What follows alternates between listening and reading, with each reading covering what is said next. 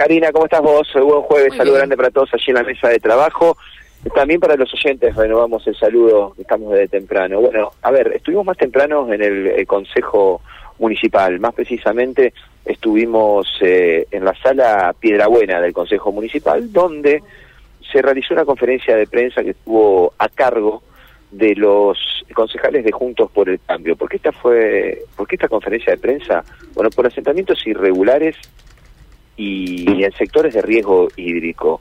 Lo cierto es que, bueno, los concejales justamente Juntos por el Cambio, eh, Adriana Chuchimorina, Hugo Marcucci, estaba Sebastián Mastro Paolo, Inés Larriera, Carlos Pereira, ofrecieron una conferencia de prensa para brindar información acerca de estas iniciativas que presentaron respecto al crecimiento de asentamientos en zonas de reservorio y sobre todo en zonas de eh, reserva, ¿no? Y de eh, contención, sectores donde hay eh, terraplén. Bueno, esto es una situación que genera preocupación, como por ejemplo en barrio Atilio Rosso, mostraron fotos para que tengan en cuenta aéreas de lo que era barrios judiciales en 2019 y lo que es ahora en 2022, Barranquita Oeste sobre el río Salado, lo que era en 2019, lo que es ahora en, en 2022, bueno, Colastiné también, con una zona de mucho asentamiento irregular, eh, imágenes de estos dos años de diferencia y cómo estaban y cómo están ahora. Bueno, yo vamos a escuchar la palabra de estos concejales, de Adriana Chuchimolina, también de Hugo Marcucci y Sebastián Pablo dando cuenta de la situación. Interbloque de Juntos por el Cambio estamos presentando un proyecto para que el Ejecutivo Municipal tome una serie de medidas urgentes para frenar, por un lado, las intrusiones, las ocupaciones ilegales que hay en la zona de defensa hídrica y por el otro lado medidas también para localizar las familias que se encuentran en estos lugares. Son medidas realizables y concretas. La primera, que se retomen las guardias, las rondas que hacía la Guardia de Seguridad Institucional en la zona de reservorio, de defensa, del valle de inundación de los ríos, en los puntos críticos que justamente los protocolos determinan.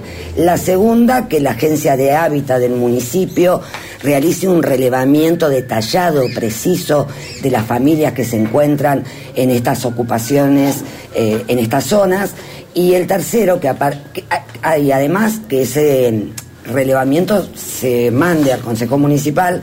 Y el tercero, que a partir de ese relevamiento detallado, preciso, se hagan todas las acciones necesarias desde el municipio, en colaboración con Nación, con provincia, para relocalizar eh, a esas familias. ¿No tienen relevado los asentamientos irregulares existentes y en qué lugares específicamente están? Sí, sí, están relevados. Bueno, es una información que tenemos, sabemos que es un número muy importante, pero aquí eh, estamos poniendo además foco en aquellos lugares que son defensas, que dependen de la provincia, y reservorios que están bajo control del municipio. Lo que dice Chuch y lo que planteamos también con el concejal eh, Mastro Paolo, con Inés y con Carlitos, es que primero hay que tomar todas las medidas para que no siga sucediendo. Tenemos que tener garantías que los reservorios no se ocupen ni las defensas, porque si no nos podemos volver a inundar. Y además la gente que ocupa ese lugar está en riesgo y la función para la cual están los reservorios y la defensa son afectadas gravemente por estas intrusiones. Primero, que el municipio tome medidas para esto no suceda como está sucediendo. Tenemos los mapas, ustedes lo pueden observar, lo que pasó a partir del 2019. Y lo segundo es que aquellos que hoy sí están, cualquiera que vaya a algunos de los lugares, Atilio Rosso, Barranquitas, entre tantos, ve que hay reservorios ocupados. Eso hay que revertirlo y eso es con un plan que hay que hacer en forma inmediata reubicando a esas familias. Ustedes ven un crecimiento importante en los últimos años. ¿Eso también denota una falta de control por parte de las autoridades que lo tienen que hacer respecto a estos lugares tan claves para evitar inundaciones?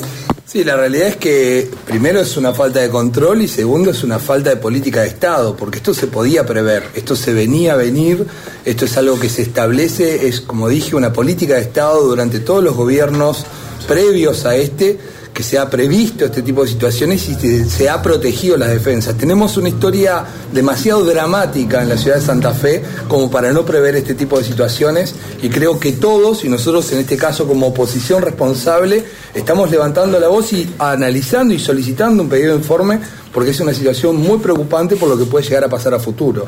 Este tipo de defensas se tienen que proteger, se van a tener que mantener con esta situación de defensa y protección y entendemos que cualquier tipo de localización de personas en estas zonas que son inundables es algo que no puede suceder de nuevo en la ciudad de Santa Fe ni en zonas aledañas.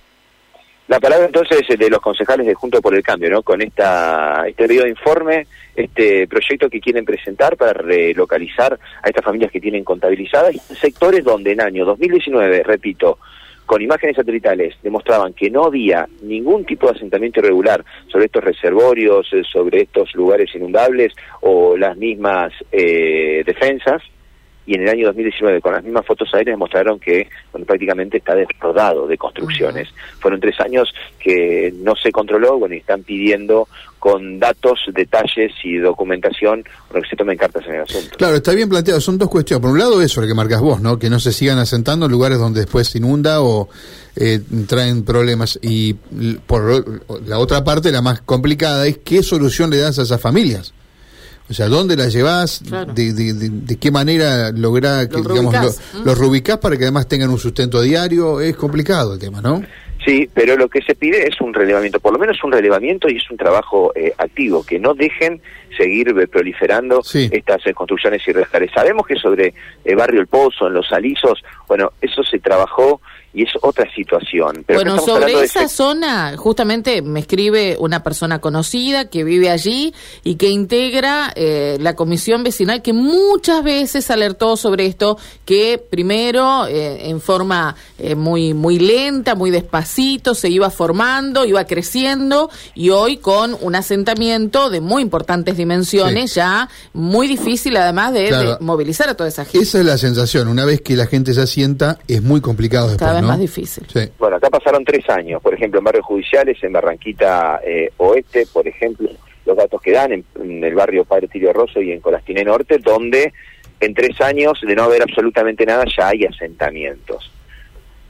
Bueno, es una situación delicada. Bueno, también uno si, si afina el ojo y la mirada en la zona de desarrollo social cuando va por la costanera, ya hay carpas, lonas y ranchos.